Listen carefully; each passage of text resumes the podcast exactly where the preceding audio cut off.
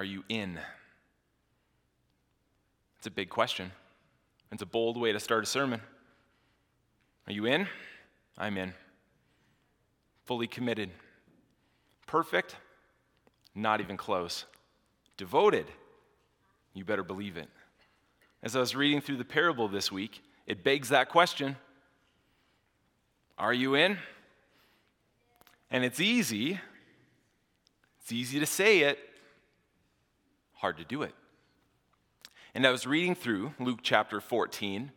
Out of all the parables that everyone picked this summer, guess who picked the aggressive, challenging one?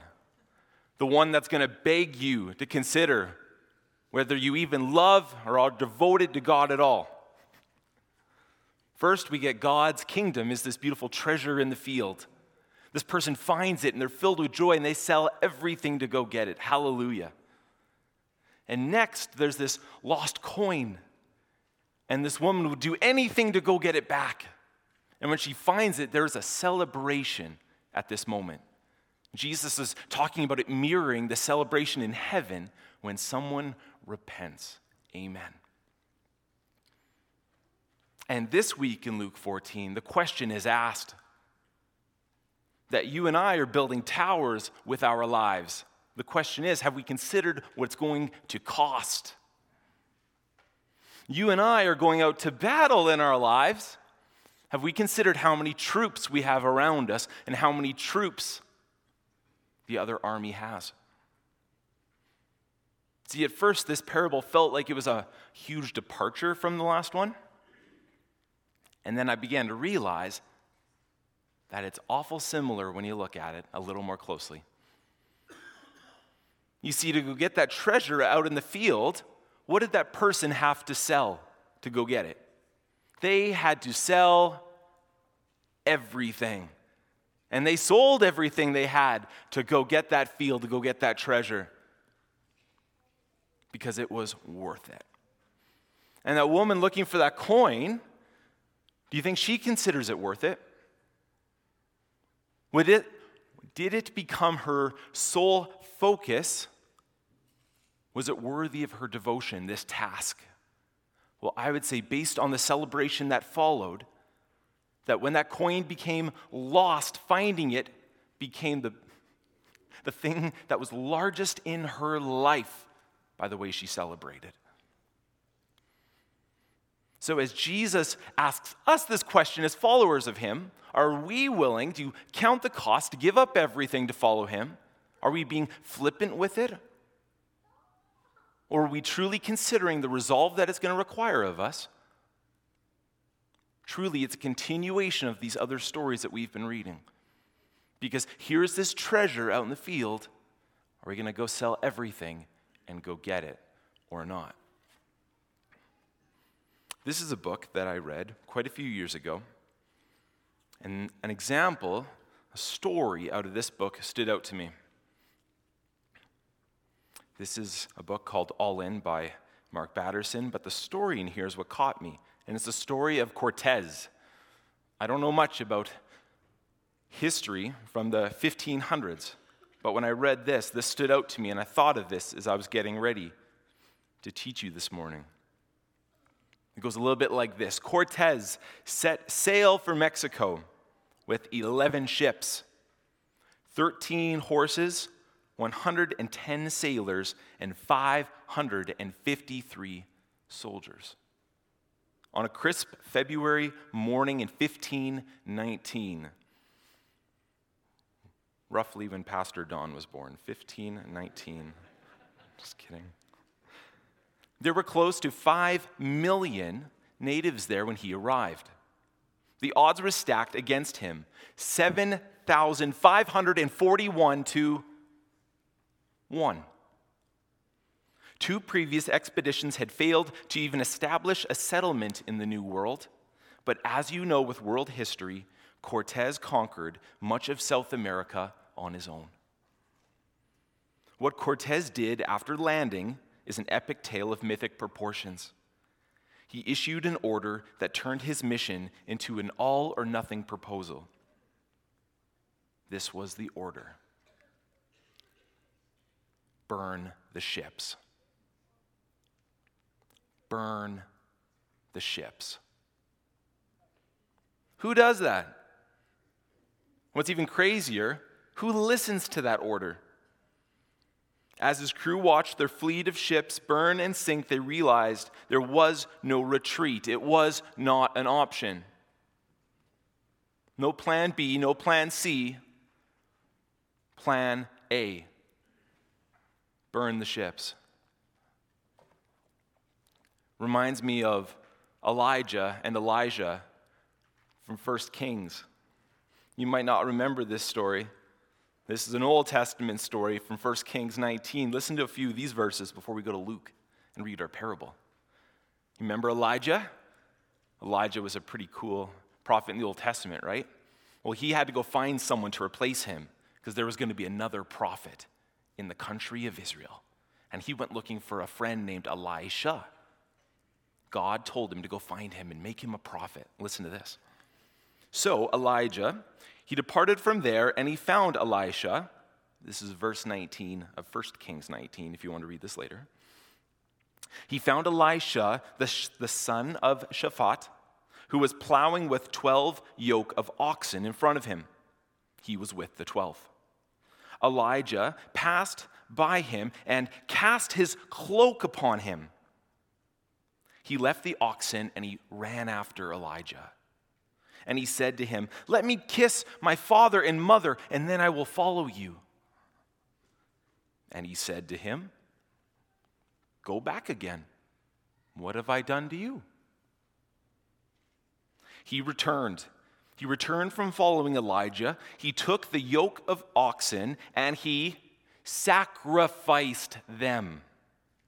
He boiled their flesh with the yoke of the oxen as the wood for the fire. And he gave it to the people and they ate. Then he arose and he went after Elijah and assisted him. Can you imagine that story? In a practical sense. One commentator I was reading, because I want to know more about this, said to have 12 yoke of oxen. This is a huge farm. This isn't small. This is huge. And when Elisha is called into ministry, he goes back to say goodbye. But for some reason, he wants to commit himself to this, to the point where he will remove the option to go back. No, he doesn't just take the oxen back to the barn and put them in the pen. He doesn't just take the yokes off them and hang them up in the barn. That way the hired man can go and he can finish the seeding. Right? Maybe dad could, someone else, a family member. For some reason, Elisha is looking at this life of ministry ahead of him, and he's looking back at the farm, and he's looking ahead at the life of ministry, and he looks back at the farm, and he lights the farm on fire. Burn the ships. There's no going back.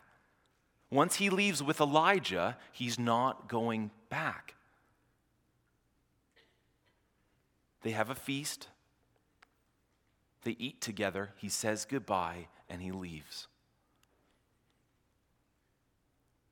That's someone who has counted the cost of the decision that they're making. That's what I think of when I'm reading in Luke 14. We're going to read this story together. And we're going to talk about what we learn about God, what we learn about ourselves, and what we learn about the gospel and salvation in this story. Now, for a little bit of context, I'm going to summarize a little bit of the beginning of the chapter because our parable is at the end of the chapter. But to make sense, I think we need to know the stories around it. But it all comes back to this question, are you in? Are you committed? Not perfect, but devoted, are you in? Well, Luke 14 starts with this story. One Sabbath, he went to dine at the house of a ruler of the Pharisees. They were watching him carefully, and behold, there was a man before him who had dropsy, and Jesus responded to the lawyers and the Pharisees, saying, "Is it lawful to heal on the Sabbath or not?" And they remained silent. Then he took him and healed him and sent him away. And he said to them, which of you, having a son, having an ox that's fallen into a well on a Sabbath day, will not immediately pull him out? And they couldn't say a thing to him. He's in the midst of the people that know God most closely, most intimately, his word. And yes, Jesus is ready to extend life to someone. There's this tension in the room because that's not how we treat God's law. Our righteousness is from its faithful obedience, and they can't think outside of the fact that maybe the law and maybe God himself is to give us life and not strip life away from us. They're distracted. They're looking in the wrong direction. They're not seeing clearly. There's this banquet. There's this banquet, and he tells a parable to those who are all invited to them. He says, when you're invited to a banquet, now this is a summary of it. I won't read each verse. Consider the place where you're going to go sit at the banquet. Just like when you get invited over to someone's home, where do you sit when you first walk in? And in this banquet, all these people look at the best seat, and immediately the pride inside of them drives them to sit in that place. Whether it's because they want to get treated differently or they think they deserve to be treated differently, they go straight there. Jesus says this just isn't the attitude we're supposed to have. We're people of humility. We take a low position and we allow God to elevate us. The host of the banquet should welcome us to the best seat. We shouldn't assume that it's ours. That's not the posture that we take before God. We don't deserve our way into heaven. We don't earn our spot in his kingdom. We're welcomed in, even though we don't deserve it. Next, he builds on this story. And he references who you invite to your banquets. He said to the man who had invited him, this is verse 12, when you give a dinner or a banquet, don't invite your friends or your brothers or your relatives or even rich neighbors, lest they also invite you in return and you be repaid.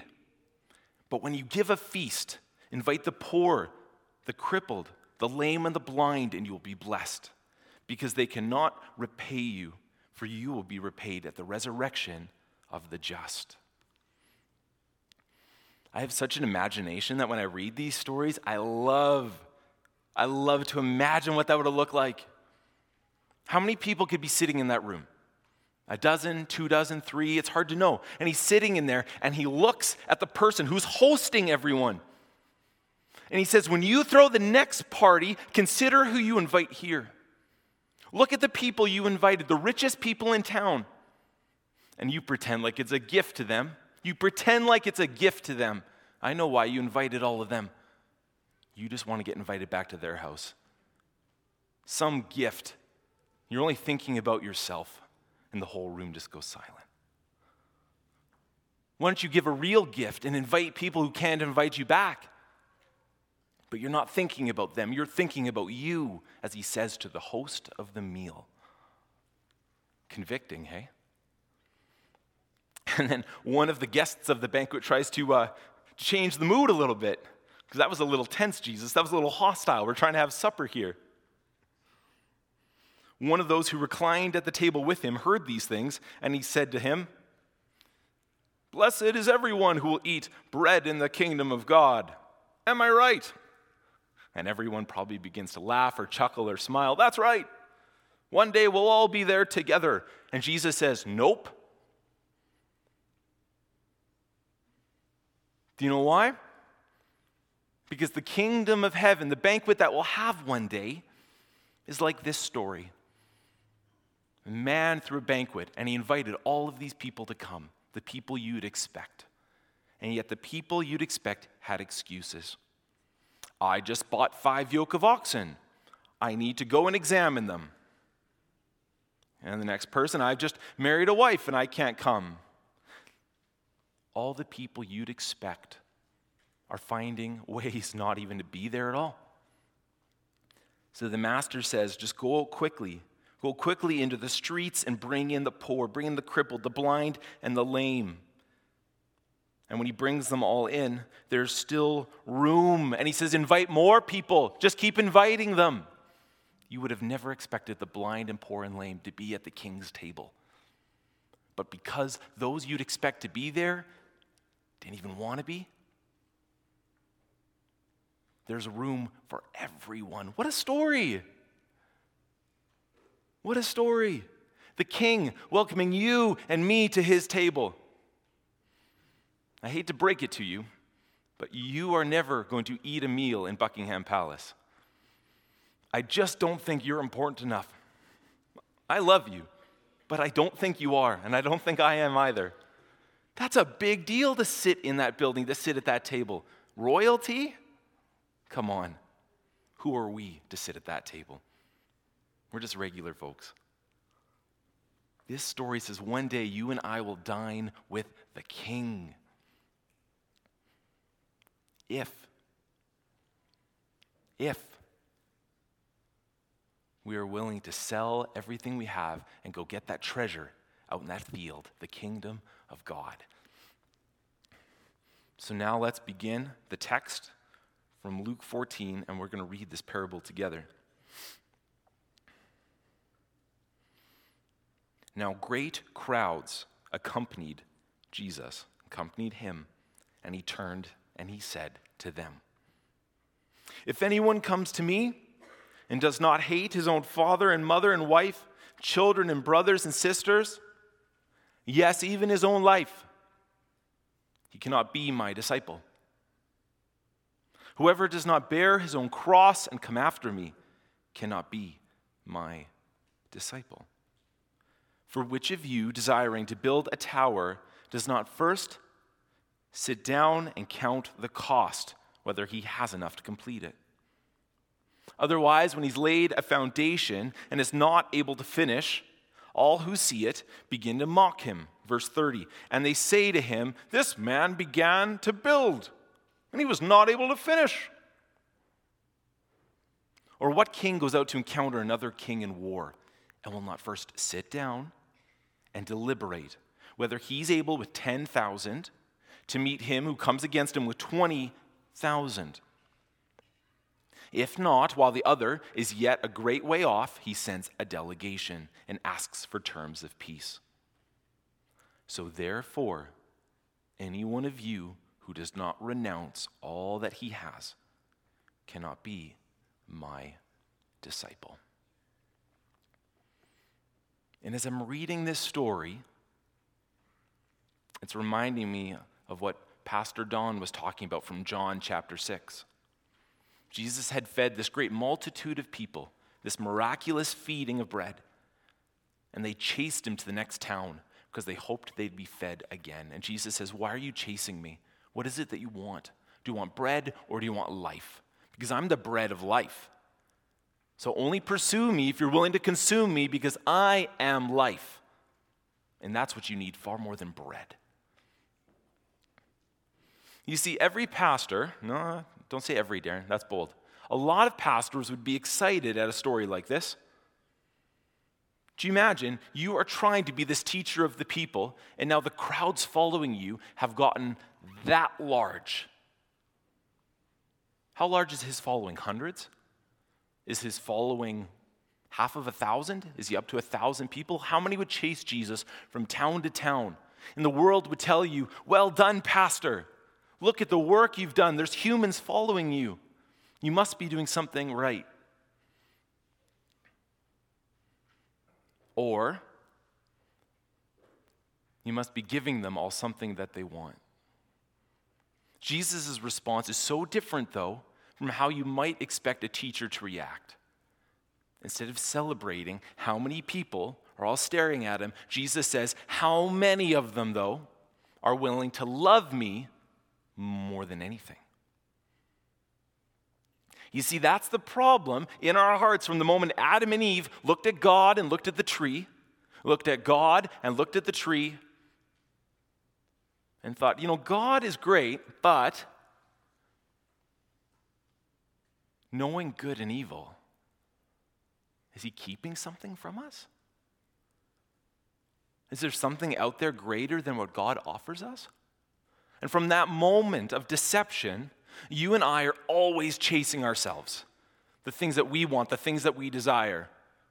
Jesus is giving examples of those things, whether it's self-righteousness in the first story, right? Whether it's elevation, exaltation from the second story, whether it's the lack of humility, the desire, the selfishness to be invited to people's homes in the third story, or the entitlement of the fourth story to assume that we're good enough for God's kingdom.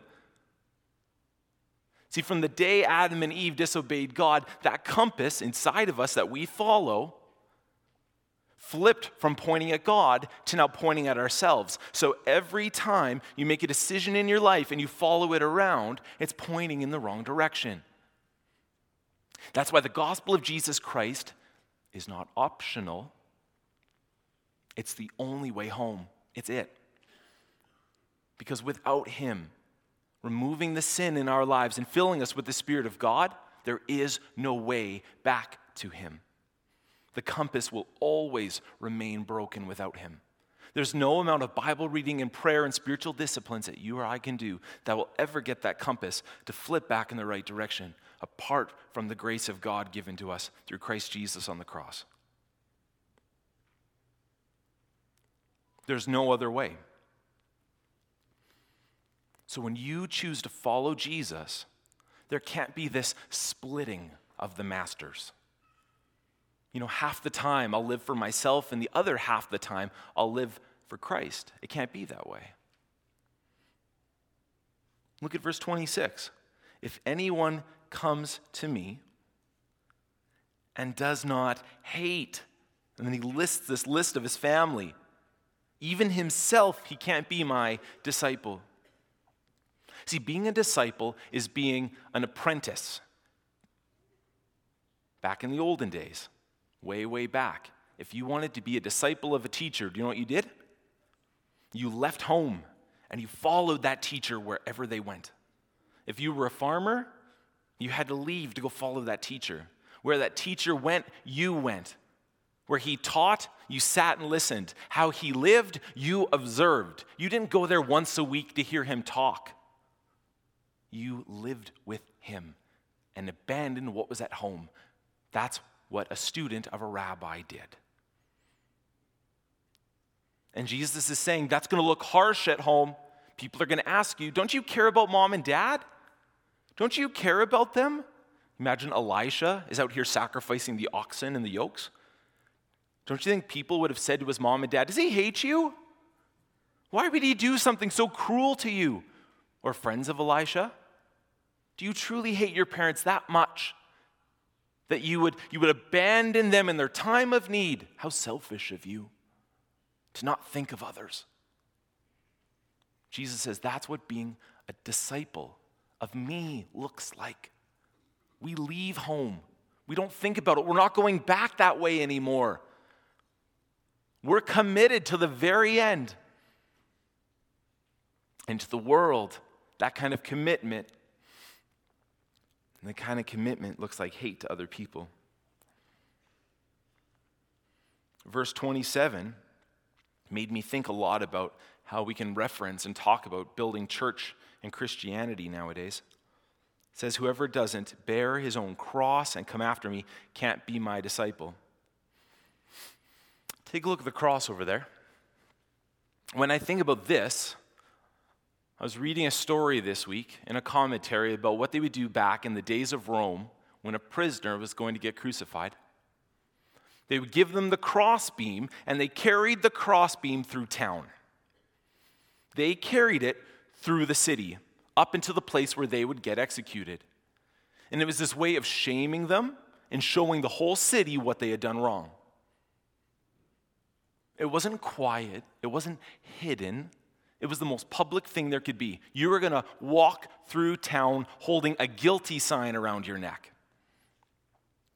And Jesus says to this large crowd of people who are all following him, unless you're willing to grab your crossbeam, unless you're willing to carry it with me, go home. Go home. But why would he do that? Does he not love them? Does he hate them? Because God knows what is for his glory and what is for his good. And he knows that our desire, the desire of our hearts, will always want to drift back to himself. And he says, that's not the way that we're going to live out our Christian faith. We're not going to have this life where people from the outside can't even tell we know him. If your neighbors don't know that you know Jesus, you probably don't know Jesus. If your coworkers don't know that you know Jesus, you probably don't know Jesus.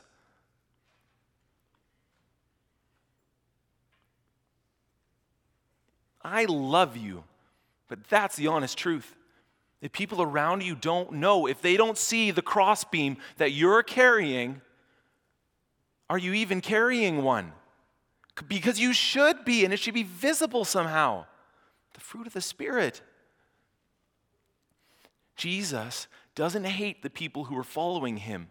He knit them together in the wombs of their moms. He's explaining to them that if you want to follow me, if you truly want to, this is the way back to life. It's going to look like abandoning home, but that's the way back to life. It's going to look visible. It's going to be public. You're going to have to carry it, but that's the way back to life. For God's glory and for your good, it's the way back to life.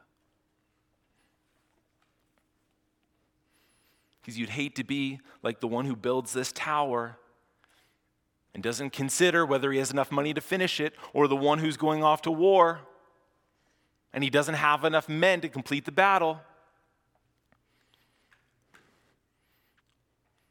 This is what we learn about God in this story, that God was willing to count the cost.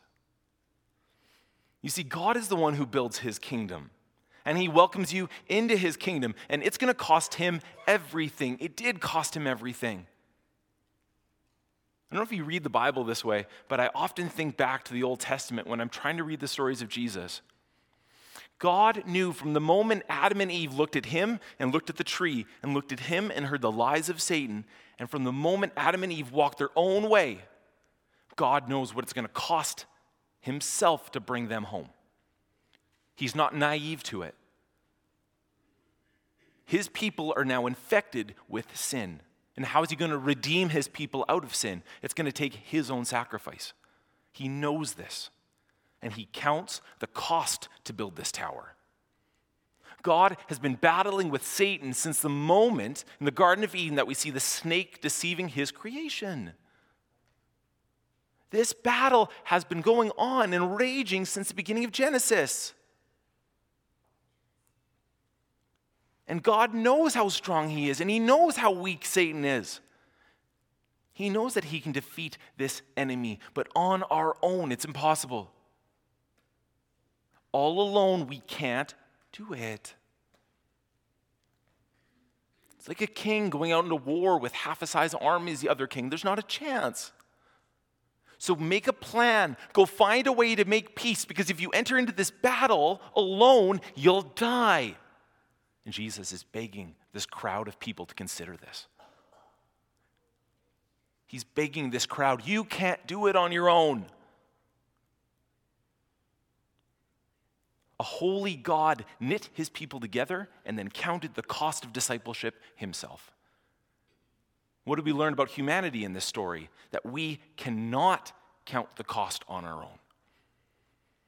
Apart from the work of God, the salvation, the forgiveness of our sins, the gift of the Holy Spirit, we will always be battling 20,000 with 10,000. We will always be building a tower without enough money to finish. We can't do this on our own, and it should humble us. It should humble us. We should realize we're sitting at a table that we don't deserve to sit at. So don't assume you get the place of honor. You don't deserve to be at the table at all. See, when we welcome people into our church family, when they come in and they join the family, instead of trying to appeal to them with all the amazing things that they'll get from our church family and from Jesus. Instead of trying to entice people in, God will give you this, and he'll give you this, and this. If you join the church, you're going to get a social club for your teenagers and teaching for your children, a mom's group. You'll find support and friendship. Just come to Jesus, please. You'll love him so much. What if we had Lee and Jerry standing at the doors, and as people entered the building, we handed out crossbeams? Could you imagine coming to the doors on Sunday morning, and here she is standing at the door, and Lee says, "Hi, welcome here," and she hands you a crossbeam and says, "You're one of us now. You're going to carry this forever." And everyone in this family is proud to carry theirs too. Welcome here. But what do I gain from being a part of your church family? God and his bride. What does it cost me? Oh, everything, friend. Absolutely everything. And we love it. We wouldn't have it any other way.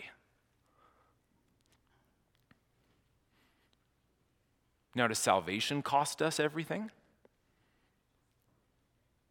Let's be careful how we speak about this, because both of them rest in tension. Here's what I mean. They rest in tension. Salvation in Jesus is a free gift. We believe in our hearts, we confess with our mouths, and we are saved by the Lord Jesus. And yet to follow him as a disciple costs us everything. It's a free gift, but a costly life. And both of those rest together. But we can't ruin either of them by making following Jesus free or salvation cost us something. They rest together on the same field. So God is holy. We've learned that. You are not. We've learned that. We've learned that the gospel and salvation is the desperation of us needing the saving of him for us to have a shot at this life, this battle, and this tower. But my friends, what does this mean for you and me? Where's the application in this story for us today?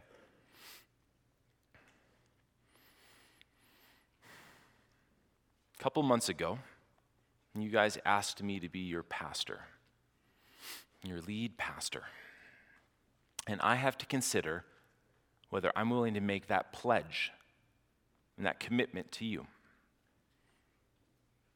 This commitment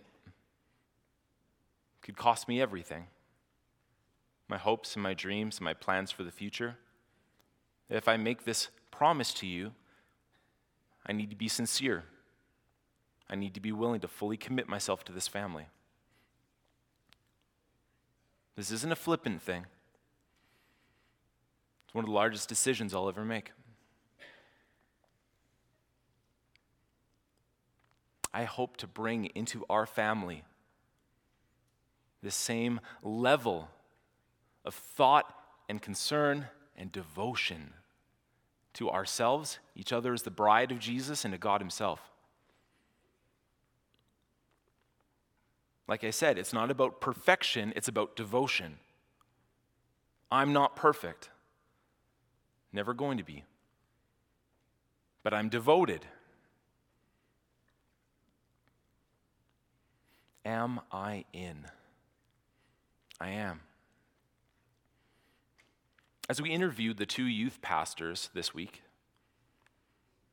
both of them wanted to know what happened in your church the last few years. You have a transitional pastor. Something not go well? And I told both of them, something did not go well. And what they ask is, how is the family doing? That must have been incredibly hard. Is the family broken? Is the family angry? Is the family divided? How's the family doing, the church? And I told both of them, the family's committed. The family is devoted. Sure, there's pain. Sure, there was brokenness. Don't even know if it's all gone. But there's hope. There's a future.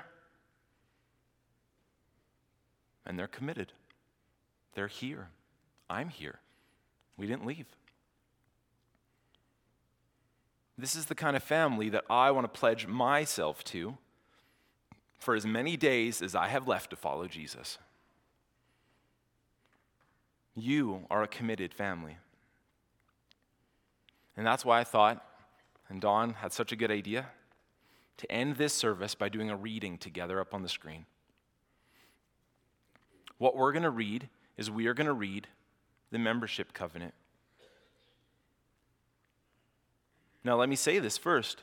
Whether you are a formal member of our church or whether you're an active participant in our church family, I want you to be able to read the aspects and elements of this that are true to you.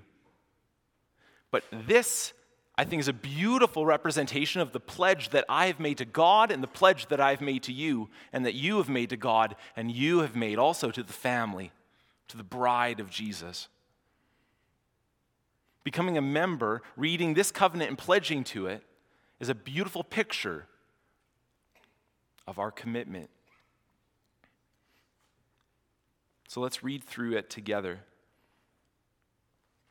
We'll pray and end our service. All right. Ready to read it with me? I am a disciple of Jesus Christ, a believer in Jesus Christ, the Son of God, who died for my sins and has risen for my justification, baptized upon confession of faith, born again as a child of God through the Holy Spirit, committed to the Bible as God's Word.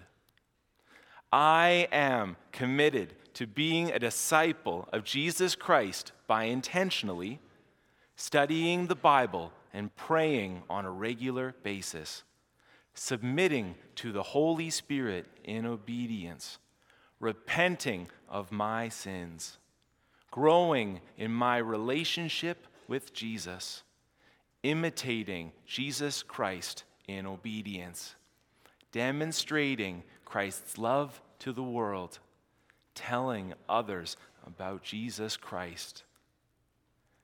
As a disciple of Jesus Christ, I am committed to being a member of Bridgeway by intentionally meeting with fellow believers, considering others as more important than myself, relating to others with grace and truth, using my gifts and abilities to make disciples, following the mission direction of Bridgeway Community Church, sharing my resources to support the ministry of Bridgeway Community Church, being held accountable for the commitments I have made as a member. This is the pledge that all of us make when we formally join this family. We promise our lives to the King, and we promise our lives to each other as we build the kingdom. Are you in? I'm proud of you because I think you are in, and I'm in too. And I'm proud to be your pastor and to pursue Jesus alongside of you. Let this be the commitment we make to each other and to God as a family. Let's pray together, and we'll go home.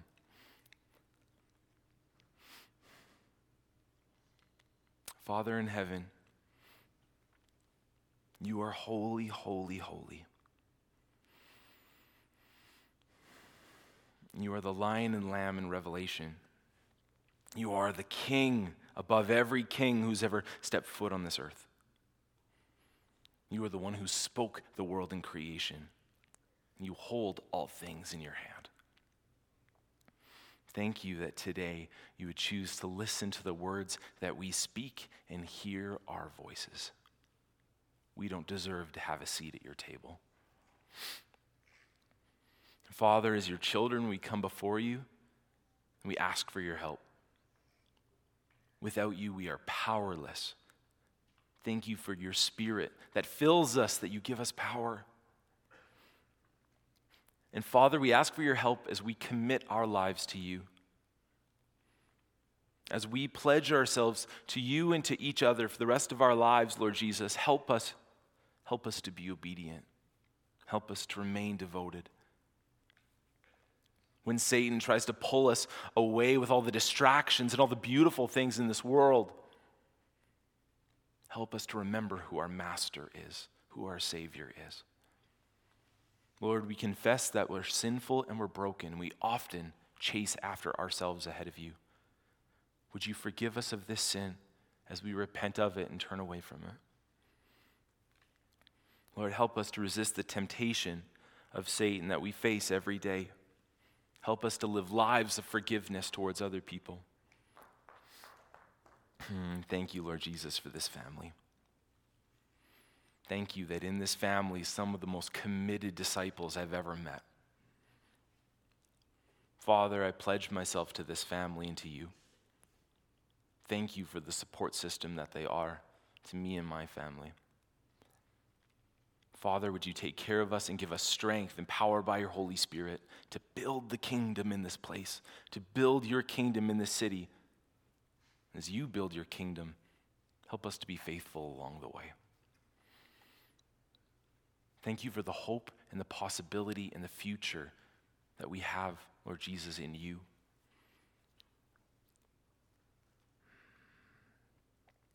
Why on earth do you welcome us to sit at your table? Thank you for the love that you have for each one of us. Lord, bless the church families that go from this place. Fill them with your Holy Spirit anew and give them power. Build your kingdom this week through their love, through their service, through the using of the gifts of the Spirit. And be with us until we meet together again. We love you and we pray this in Jesus' name. Amen. And you're dismissed.